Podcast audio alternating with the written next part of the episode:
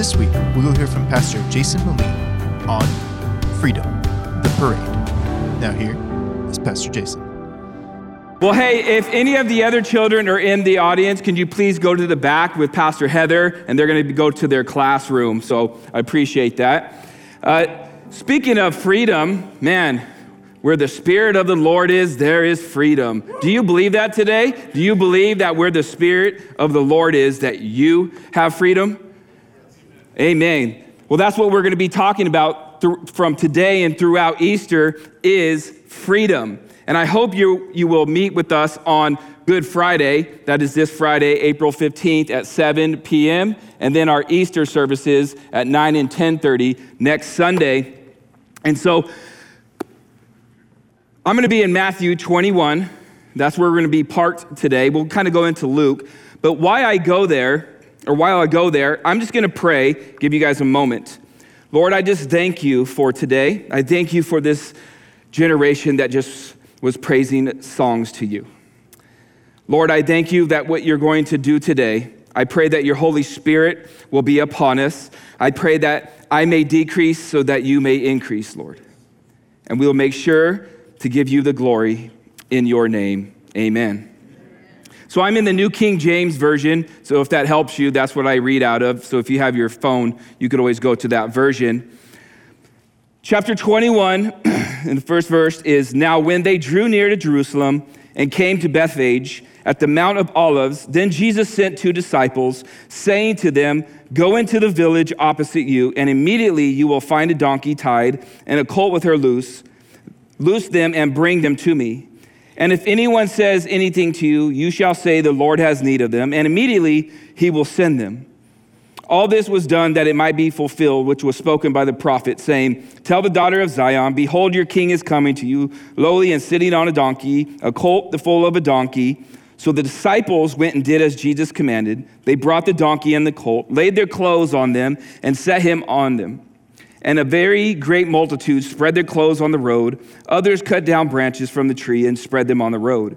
Then the multitudes who went before and those who followed cried out, saying, Hosanna to the Son of David! Blessed is he who comes in the name of the Lord! Hosanna in the highest. And when he had come into Jerusalem, all the city was moved, saying, Who is this? So the multitude said, This is Jesus, the prophet from Nazareth of Galilee. So if I were to ask you what your favorite parade is, I'm sure I would get various answers, right?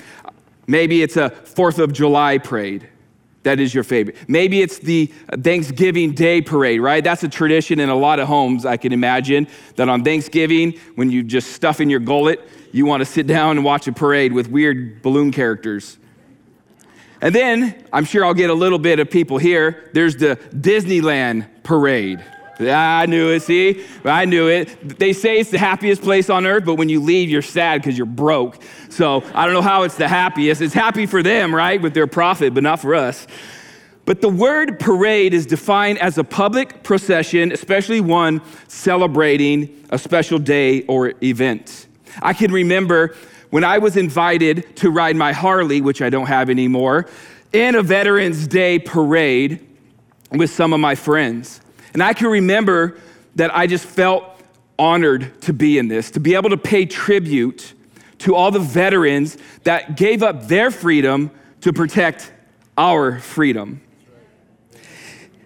Amen. To all those veterans, huh? you guys are honored. And so, as we stage for this procession, I can remember that there was motorcycles, and we were what I was on, we were in two lines, and there was also uh, marching bands. There was uh, active military holding American flags and their military flag. There was uh, tanks. There was old military jeeps. There was hot rods and classic cars. There was police cars, and what was really cool is there was these fire trucks that had their ladders extended, and they had this huge American flag hanging from their ladders. It was a moment to remember. It was a time when the, the parade started and all the motorcycles started up at once, man. Now, for all you men, you dudes out there, that was manly. All right? That was manly. Like, you just, like, once that thing fires up, you just feel the rumbling because Harleys are not usually quiet, okay? If you have real Harley, they are not quiet. And so you just feel the rumbling. You could hear the engines revving. You could smell the gasoline and oil burning because you can't own a Harley without a leak eventually. tell you that. I'll tell you that. but they were revving, and it was just a moment that I just sat back and remembered. And so the parade begins, and as we enter in, the parade or the, the, the crowds, they start cheering. They're taking pictures. They're yelling to rev your engines. Their name, it's like just this screaming that's going on of people honoring vets that protected our freedom. This parade will be a moment in my life that I will never forget. And we should never forget why millions today around the world will come together to reflect on the most significant parade in all history. A parade where a king makes a triumphal entry into Jerusalem, offering the greatest freedom to all. This parade would begin Palm Sunday or Holy Week, some know as Passion Week, and it sets the stage for what we're celebrating next week, and that is Easter. And in this parade, there will be multiple crowds. There'll be a mixture of people from all over that are welcoming Jesus. There were the crowds of Jews that were actually still live or in living in Jerusalem. There were the Jews that traveled into Jerusalem from all over. There was the ones that came just for Passover. Now, Passover celebrates the exodus of the Israelites that were when they were freed from Egypt. But this celebration brought crowds of people that never heard of Jesus. It brought crowds that they did hear about Jesus, but they were skeptical about him. But they would still pay homage to Jesus. Another type of crowd were his followers. They heard him teach. They watched him perform his miracles. Some were even healed by Jesus. Others witnessed Jesus raise Lazarus from the days just days or, weeks before this. They don't know the exact timing, but it was just before this that they saw him raise Lazarus from the dead. But sadly, this would be the smallest crowd out of them all. There was the religious leaders crowd. This would be such like the Pharisees. These were the religious people of that day, and they cared more about themselves. This crowd, they didn't want Jesus because he would confront them on how they were living their life. He would confront their authority. He confronted their political corruption, their self agenda, their personal gain, the misleading of the people, the bad theology, the legalism that they brought. But he would challenge their sin. And this crowd, they didn't want to feel that conviction of truth. They didn't want to have to confront their sin and change. So, a great question for us to ask today is that if this parade was happening today, what crowd would you be in? And we need to be honest in this moment because I'm going to list off of them again, and most of us are going to say we're going to be in one and two, not three. The skeptical, confused, or curious crowd, curious crowd not knowing, not really having to understand of Jesus. And that's okay. That's a great thing that you're here today. And I pray that the Lord will speak to your heart today and that you will walk out here with confidence of knowing the freedom that you do have and not being skeptical. A follower, someone that is sold out to Christ. Someone like we read about in those very few people that stayed with Jesus until the very end. The religious crowd. This would be your relationship with God has become more of a ritual than a relationship. This would be the crowd that had a self agenda that has become about what is more important to them than people experiencing the freedom of Christ. These are the people they have lost the true mission of the church. And that is for people to experience the freedom that Christ offers to all. These are the people that have lost their first love. So, what crowd would you be in today if this parade was happening? As we continue to reflect on this day, I can imagine when Jesus arrived in the village of Bethphage, he would be mounted on a donkey and start his descent towards Jerusalem. And as he approaches the gates, the procession would have hundreds of thousands of people, some waiting in anticipation and excitement, and others skeptical and disturbed. The cheering would get louder and louder as the people started to praise and celebrate that their king has arrived.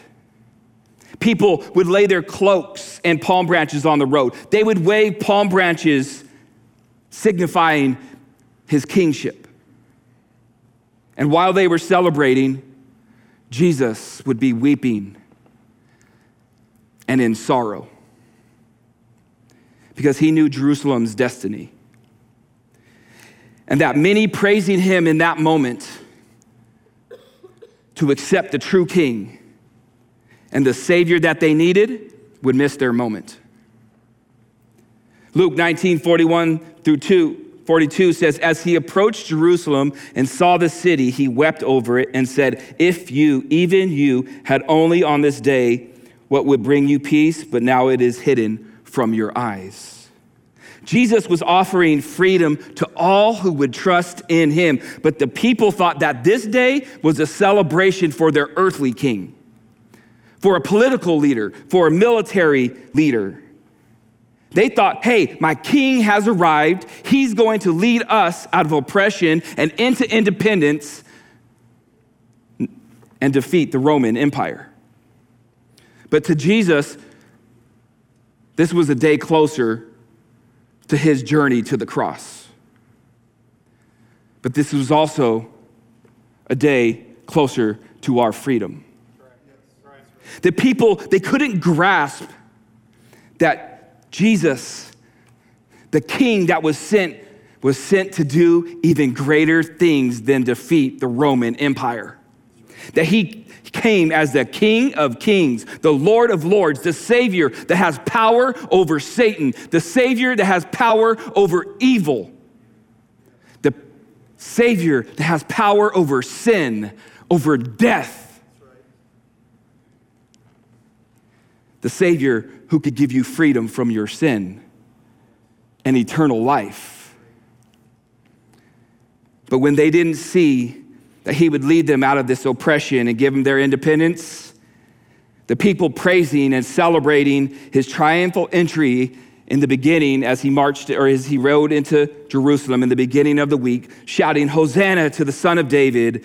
Blessed is he who comes in the name of the Lord. Hosanna to the highest would end, and the hero that marched in that day would become their enemy, and they would be yelling, Let him be crucified.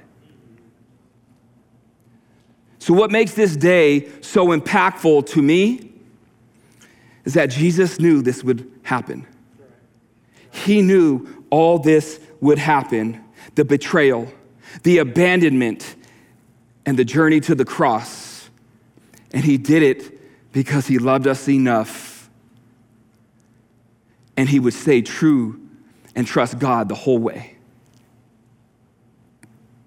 John 18, 4 says, Jesus, therefore, knowing all things that would come upon him, went forward and said to them, Who are you seeking?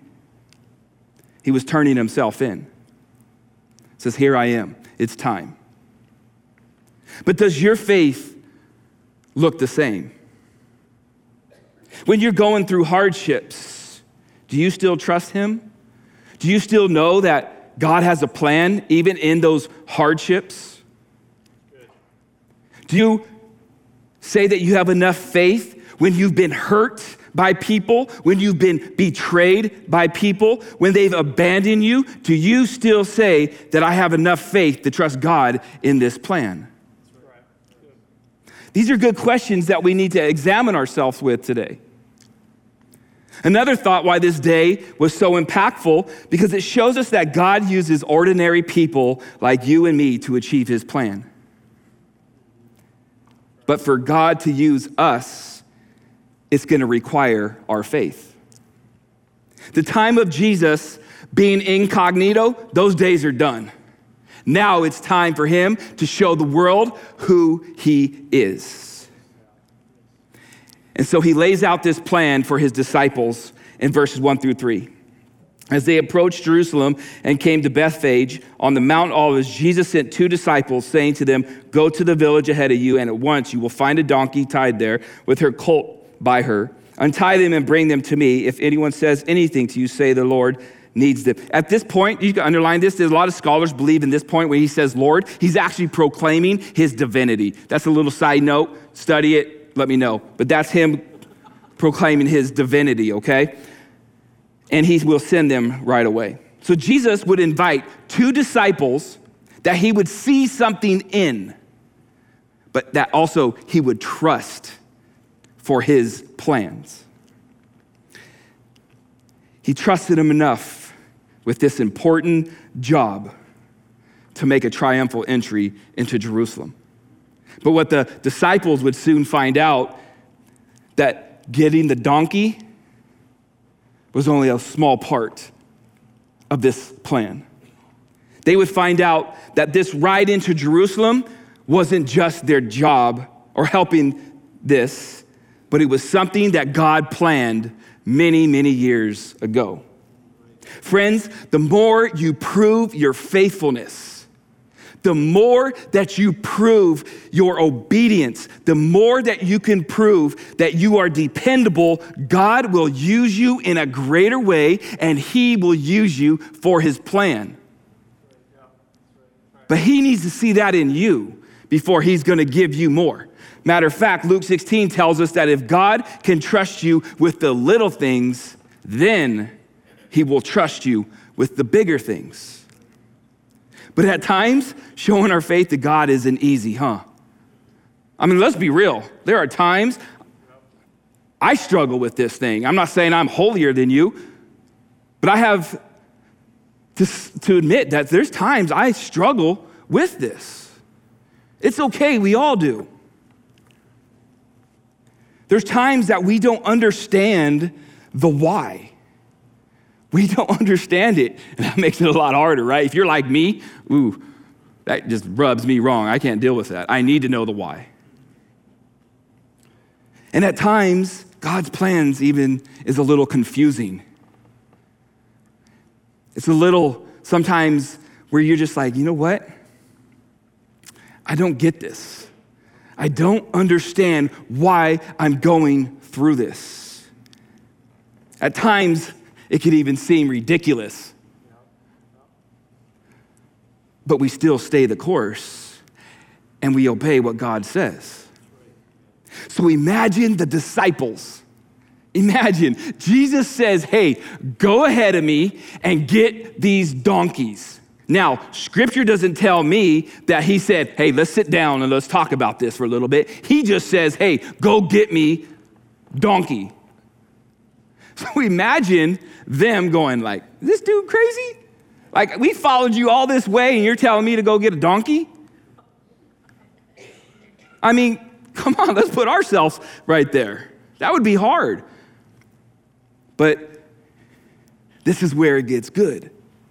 Because the disciples, they had enough faith that Jesus knew the why. He knew the why. We can read in John 12, 16 that the disciples, they did not fully understand what was happening at first. Scripture tells us that they remembered these things when Jesus was glorified, meaning that they acted in faith. They didn't know the why, but they said, We're still gonna go get that donkey for you because we trust that you know the why. And because of their faith, the disciples would learn that the donkey was not just for Jesus to make this triumphal entry into Jerusalem, but it was to fulfill prophecy.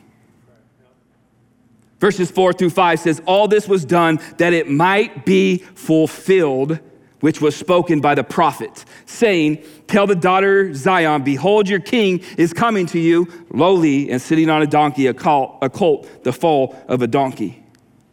The whole reason we can reflect and celebrate this day is because God said it would happen. That's why we can sit here today and reflect. But they need, we need to understand that it was their part the disciples' part of getting a donkey, their faith was critical to this day. And it was critical to God's plans. They helped fulfill prophecy given in the Old Testament by Zechariah Zechariah 9 9 says, Rejoice greatly, daughter Zion. Shout, daughter Jerusalem. See, your king comes to you, righteous and victorious, lowly and riding on a donkey, a colt, the foal of a donkey. Christ used the disciples to help the people and give them a chance to experience the freedom years later after prophecy. And today, we get to experience that same freedom thousands of years later. Friends, that is the power of faith. 2,000 years later, we still get to experience this same freedom. Friends, if you don't understand, faith will change your family. Faith will change your friends. Faith will change your other friends' families. Faith will change the trajectory of your life. Faith will change this church at PCC. But we have to trust that God knows the why and have faith. So when this prophecy was fulfilled, Jesus was proclaiming his messiahship to the people, especially those religious leaders. His actions were saying to the people, I'm here and I am the King of Kings, and I'm going to offer you that freedom that you're searching for. But they had to choose to accept him and what he was offering or reject him and live in destruction. Isn't it funny how it always comes down to a choice? Do you guys understand the power of choices? They are powerful. They had to choose will I accept or reject him? And something else, though, I find interesting in this is why did God use a donkey and not a horse? I mean, let's be real, right? Let's go back to the Harley, right? I mean, they're just something when you get on that bike, right? Horses are manly. I mean, this big creature that you can see the muscles all bulging out and just this thing's walking. And, and, and like you watch all these movies, right? They come on a horse, right? Sword drawn. That's what you would expect a king, right? Jesus comes on a donkey. A donkey. When I thought of this when I was reading this, I gotta be honest, man, I'm thinking of like Eeyore, right? Like, yeah, hey guys. Like this donkey just riding, right? Just like this little thing. That's what I'm thinking in that moment when I'm reading this. He's on a donkey. But why did God use a donkey? Is because it was symbolic of his kingship. It symbolized humility. That's humility, right? Coming on a donkey. But it also signified peace. And if Jesus had come riding on a horse, his message would have been a lot different. His message would have said that when a king rides into a city on a horse, it's war. And that wasn't his message. His message was peace and freedom. Friends, I bring that up because if God would use two fallible men and a donkey on the most significant day and parade in history to fulfill prophecy, how much more does he want you to be part of his plan?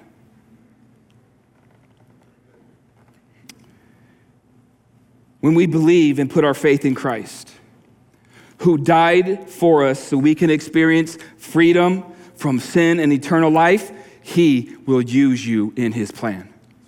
He will use your past. He will use your hardships. He will use your experience. He will use your knowledge. He will use your passions to offer the same freedom and eternal life as he did to those people. He will use us to show his love and offer hurting people that are living in destruction the same opportunity he gave to those people on that day of the parade freedom. But you know what I see a lot?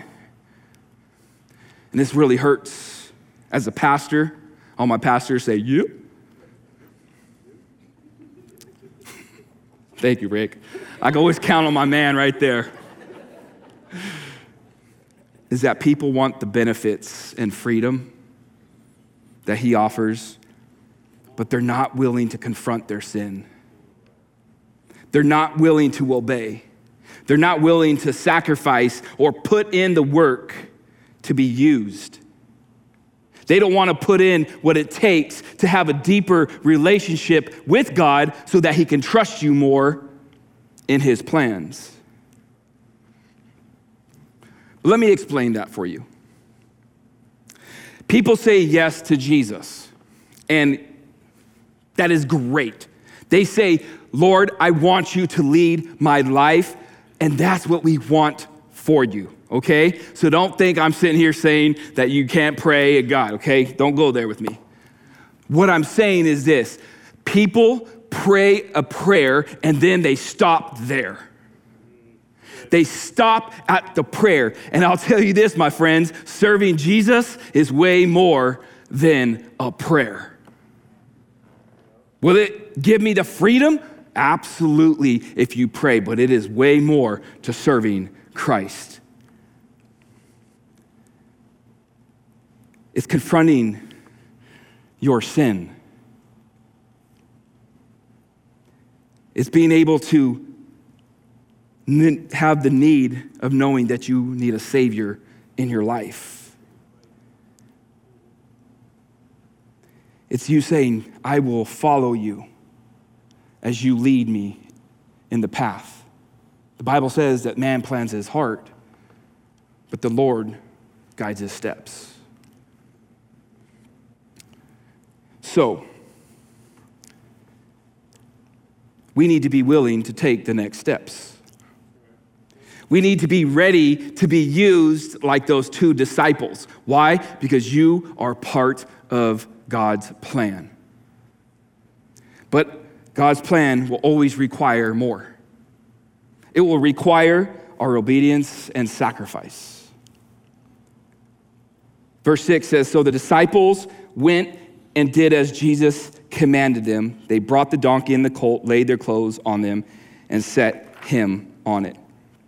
So I want to point out a couple of ways the disciples showed obedience because the ways the disciples obeyed is still the ways we need to obey today. Verse 6, if you have your Bible or you're taking notes, underline these words because they're very important. The two disciples went, underline went, and did, underline did, as Jesus commanded, underline commanded. Obedience, my friends. The two disciples went and did as Jesus commanded. They didn't challenge his authority or his plan. They didn't argue and get angry because it didn't line up with their agenda. They didn't think they were too good or not even good enough. They didn't whine and complain. They didn't say no because they didn't understand or because it seemed ridiculous. They had faith and obedience of what Christ commanded them to do. So when the Bible tells us to obey the commandments of God, this isn't for, for, for, him wanting us to, to have this miserable, boring life. He wants us to live in the freedom that he offers and not the destruction that the devil offers. That's why he gives us commandments. He's saying, hey, these are protecting you. These are the parameters for you because I want you to live the best life. I want you to live in freedom. That's why he wants us to obey his can- commandments. So we must have faith and obey. Why? Because he is God and he knows what's best for our life. That's what makes him God, my friends. As his followers, our motivation should always be obedience. Our motivation should be that we serve him in obedience because our love for him, not because we fear hell. It's our love for him.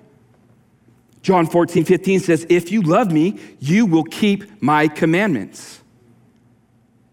So may we have faith like these two disciples. May we have obedience like these two disciples. May we sacrifice like these two disciples. Verse 6 again says So the disciples went and did as Jesus commanded them. They brought the donkey and the colt, laid their clothes on them, and set him on. If God was willing to sacrifice his son, his best, then we need to be ready to sacrifice our best. See, the disciples, they sacrificed their time for Jesus. It took time for them to follow him. It took time for them to go grab that donkey. It took time for them to grab that donkey and then walk it back to Christ. Following God will always require our time in some way. Whether it's prayer or studying His Word to connect with Him, it will take your time. If you are to mentor and disciple somebody, it will take your time. If you are to serve the world like he commands us in the two greatest commandments, it will take your time. If he says that I want you to love the people, it's going to take your time to love the people here at PCC and serve in our church. It will take your time, but are you willing to sacrifice your time? Or are you just content giving him your leftovers? Following God will require our resources. The disciples sacrificed their resources that day. It may be small, but they used their clothes for him to sit on and provided him the saddle. Following God will always take our sacrifice of our resources. And that's going to look different for everyone. I listed a few, there's many, but I have a few that I just want to touch on.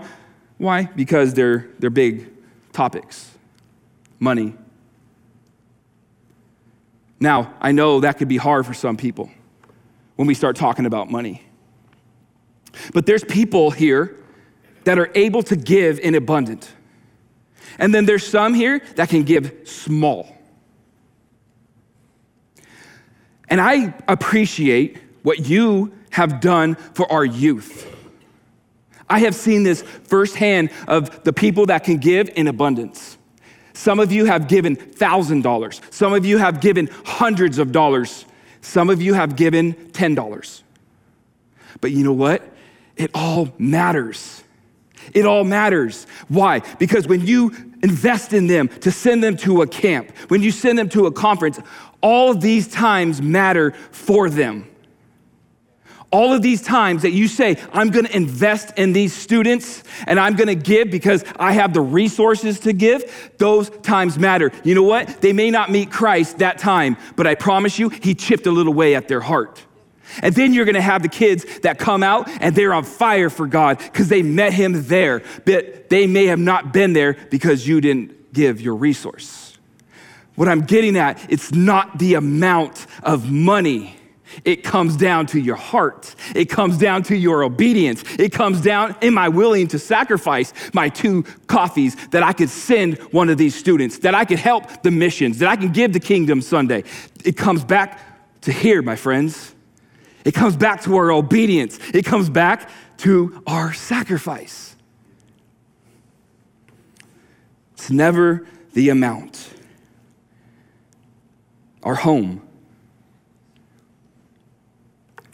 I'm not going to even say that some, I'm going to say all of us could open up our home. Hear me. You wouldn't have that home.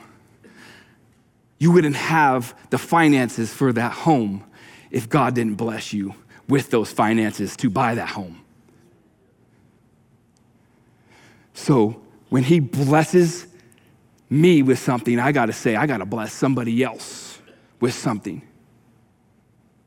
And we could all open up our home, small, big, we could open up our home. Because listen, my friends, if, if somebody were to meet Christ and you changed their life, isn't it all worth it that your home was open? We can't let pride stop us. Our pride is this our house is too small. Hey, have a smaller group. Our house isn't good. Our house isn't good enough. My house isn't pretty enough. Friends, that is pride. That is pride. I'll call it what it is because when I see our, our, our old senior pastors, what they're doing in Petros, when they put videos of people that want to meet God in such a way, they will meet under a tree, carve a cross into, and that is their church. That's my wife, by the way.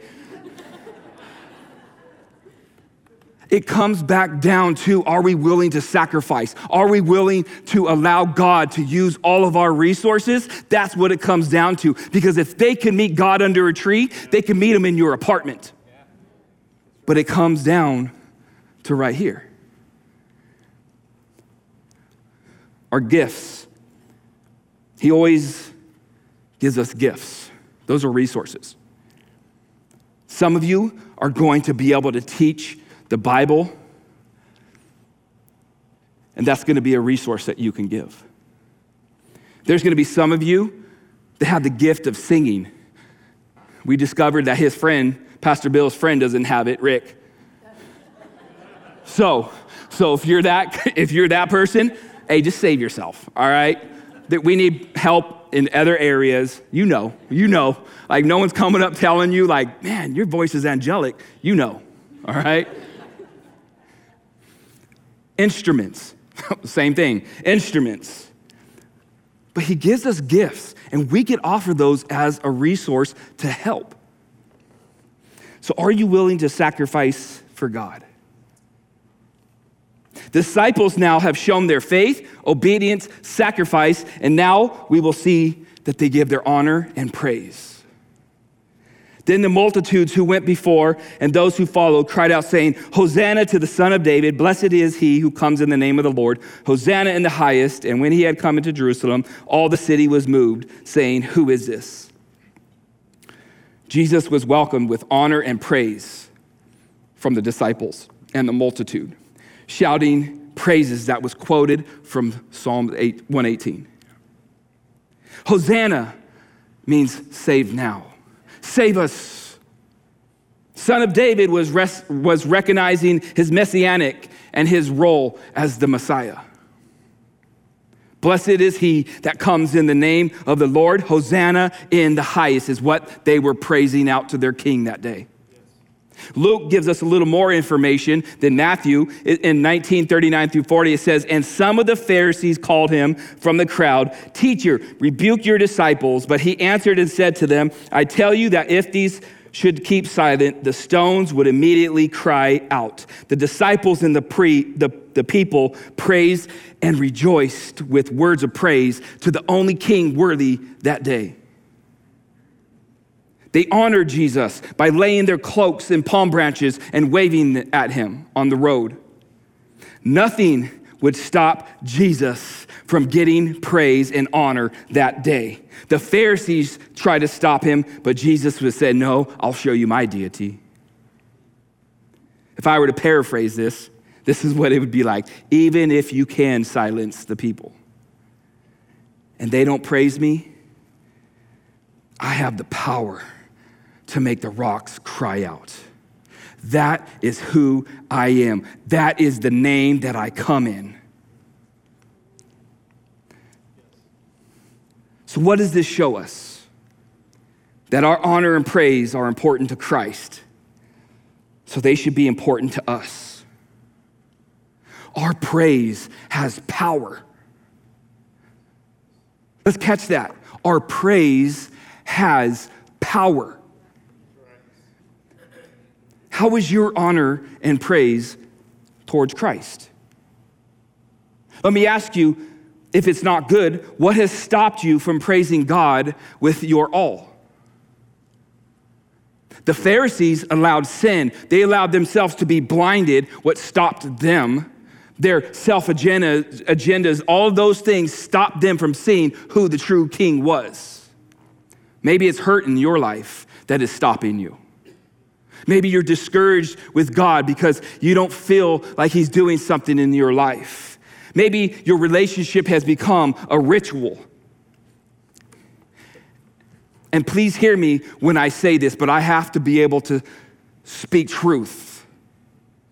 And this goes to all generations. What stops our praise is not the right style of music.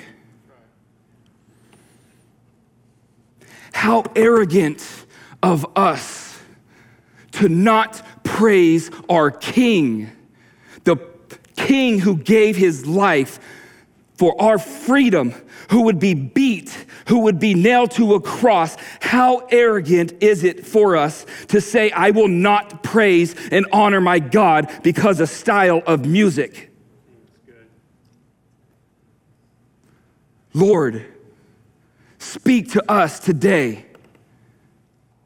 Nothing, nothing, nothing should ever stop us from praising and honoring Christ. I don't care if it's the music. I don't care if it's hurt. I don't care if someone betrays you, abandon you, you praise him. Why? Because our praise has power. We praise him. See, what happens is our honor and praise is about our heart. It's about us living a lifestyle, not a preference. We're going to search deep today. See, a relationship with Christ is not just about our time. It's not about our resources. It's not about our money, but it's our honor and praise to our King as well. And Christ is the only one worthy of it. The disciples praised and honored their king that day. Do you honor and pre- praise Jesus like he's your king? Do you still praise him like he's your first love? Do you praise him when you're singing those words of the songs, when you're praising, Lord, I praise you, I praise you? Do you really mean those words that you're saying to your king? See, the people, they started with honoring and praising Jesus, but by the end of the week, they would choose to reject him and live in destruction because of their self agenda and expectations of Christ.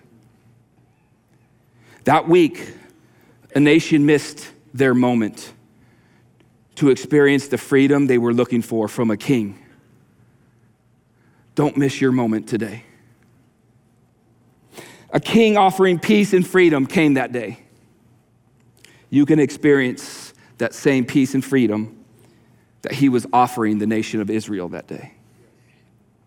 But only you can experience this peace and freedom that Jesus offers by accepting him as your true king and savior. So by the end of the week, Jesus' journey to the cross would end. And as he was beaten, spit on, and blood shed, left to die on a cross. He would do all this for you, for you, for you, for you, for you. Because he loved us enough that he wanted our sins to go away so that we could live in freedom. Zechariah would prophesy Rejoice greatly, daughter Zion.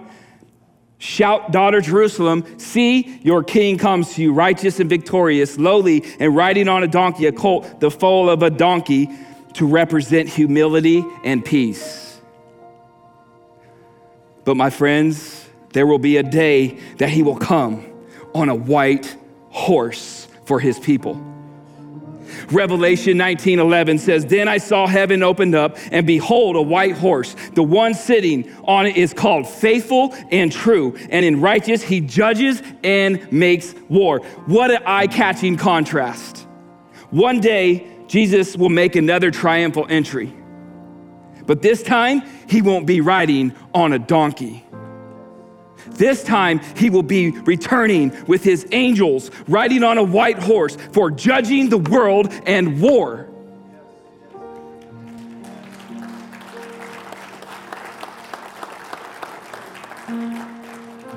He will be called faithful. He will be called true. He will be praised and honored as the King of kings and Lord of lords. And every tongue will confess and every knee will bow. Why? Because God said it will.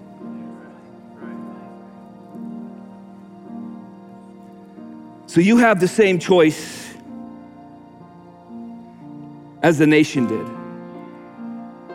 Choices. How powerful are they? A king would come and say, I want to be your savior. A king would say, I want to offer you the freedom. The king would come to say, I want you a part of my plan. But you have to make a choice to see him as your king or see him as you rejecting him. But I want to be very transparent with you before you answer or decide on this choice. Because today isn't just about you saying a prayer. Today isn't just about you leaving encouraged. But my hope for you today is that you recognize it takes more than a prayer to follow Christ. My hope is that you recognize that you're a sinner, just like the people Jesus was offering freedom to on the week of Holy Week. Because when we understand, hear me when I say this, my friends, when we understand what our sin is doing to our life, is when we fully understand the need of a Savior. That's when here starts melting. This right here is when it starts changing, when we recognize our sin and the need of the Savior to take that sin away to give us freedom.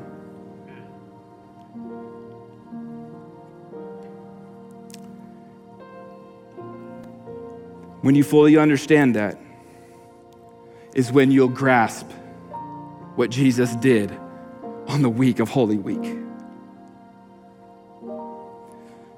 The ones that love us, the ones He would die for, the ones He would offer freedom from our sin. So you have a choice in this moment. I'm going to ask you guys all to, to just stand.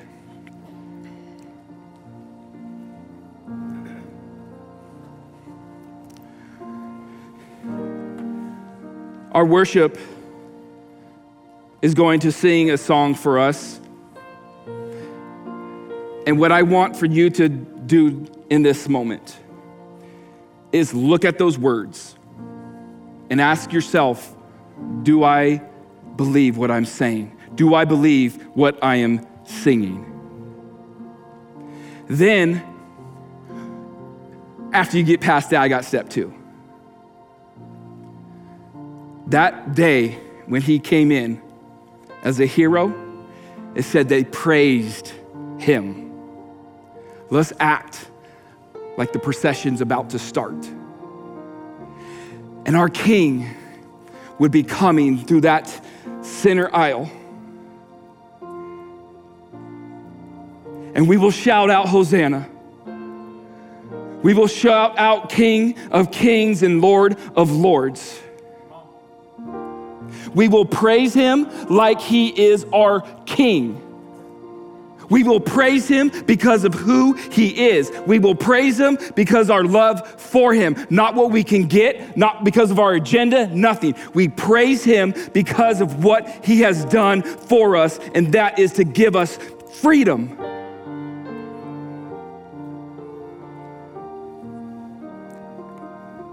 You guys ready? Let's show the Lord how we praise. This with me. Sing thank you, Jesus, for the blood. Thank you, Jesus, for the blood applied. Thank you, Jesus, it has washed me white.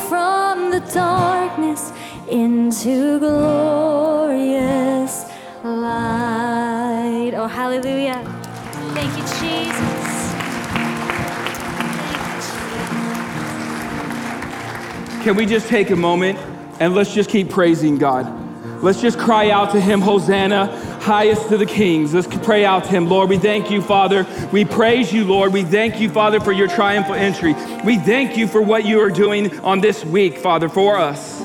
We ask, Lord, as we go about our week, that we will never forget what it takes for our freedom, that you will never leave us or forsake us. Lord, I thank you. We cry out to you. We praise your name. Father, I ask that if people are feeling like they need to make a commitment to you, that they need to decide right now to serve you with all of their life, I pray that you will meet them in this moment, that your Holy Spirit will continue to speak to them. We thank you for what you're doing here. We thank you for this week, and we thank you for next weekend as we celebrate you have risen. We praise you, we give you the honor. In your mighty name, amen.